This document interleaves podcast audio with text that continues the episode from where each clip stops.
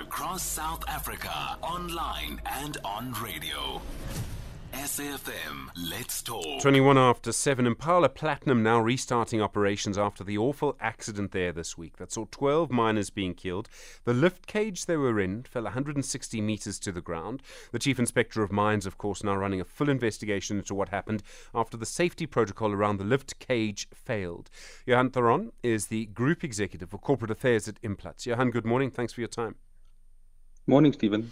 Firstly, I understand that Cabinet had actually wanted to announce the names of the people who died yesterday, but couldn't.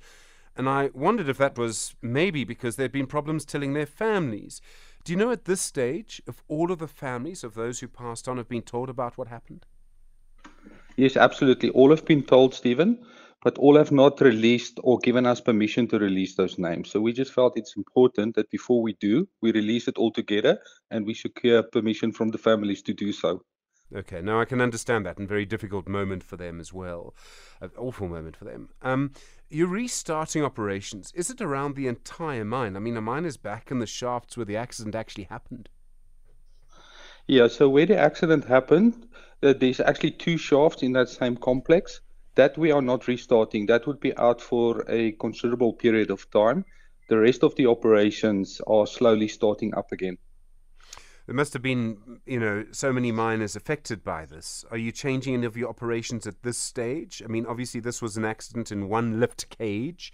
Are you looking at the other lift cages that may be like it, may have been installed at the same time? Has someone gone to go and check all of their mechanisms? Yeah, so I think it's very important to understand that these mechanisms are used widely across South Africa and, in fact, globally and are notoriously safe. But in this instant, unexplainedly, something occurred that we really need to get, um, you know, to understand. But what we have done is we've um, thoroughly, independently gone back to each one of the shaft systems, tested it robustly, ma- operated it manually, operated in automatic mode, and and and declared it safe before we initiated the restart process. Very important. Okay. Government's conducting an investigation. There's a chief inspector of mines. He will oversee that. Do you conduct your own investigation as well?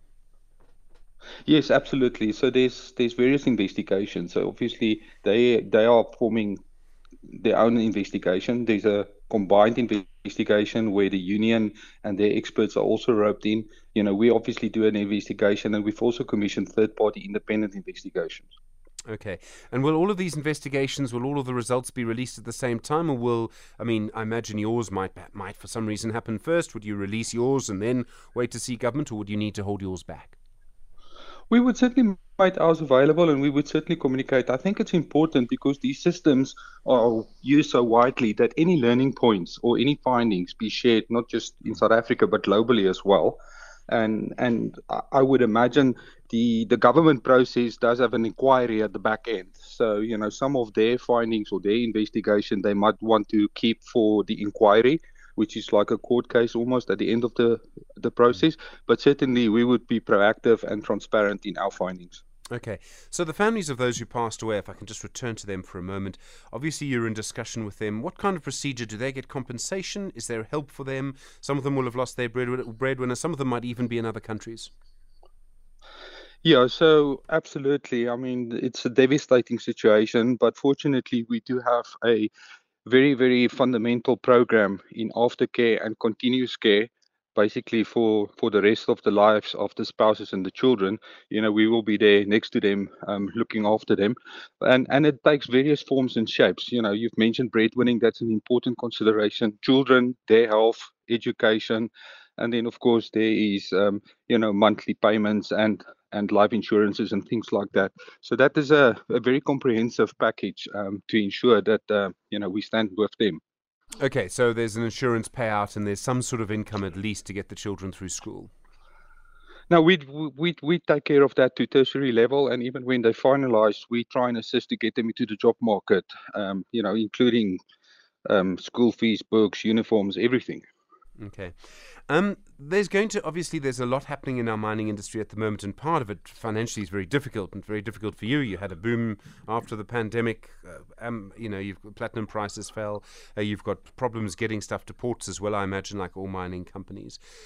Uh, does this have any impact on your finances? Accidents, in a way, it's a terrible way to look at it, but there is a financial cost. Yeah, absolutely. There's a financial cost, and I think you could argue it couldn't have happened at a worse time. I mean, it, this is an industry problem. It's not a sort of uh, Impala problem, and we are all going through serious sustainability issues right now. But to be honest, um, you know, our focus has been on the accident and uh, dealing with that. Uh, we're not counting rands and cents at this stage. Um, our first and only priority now is the safety of our employees.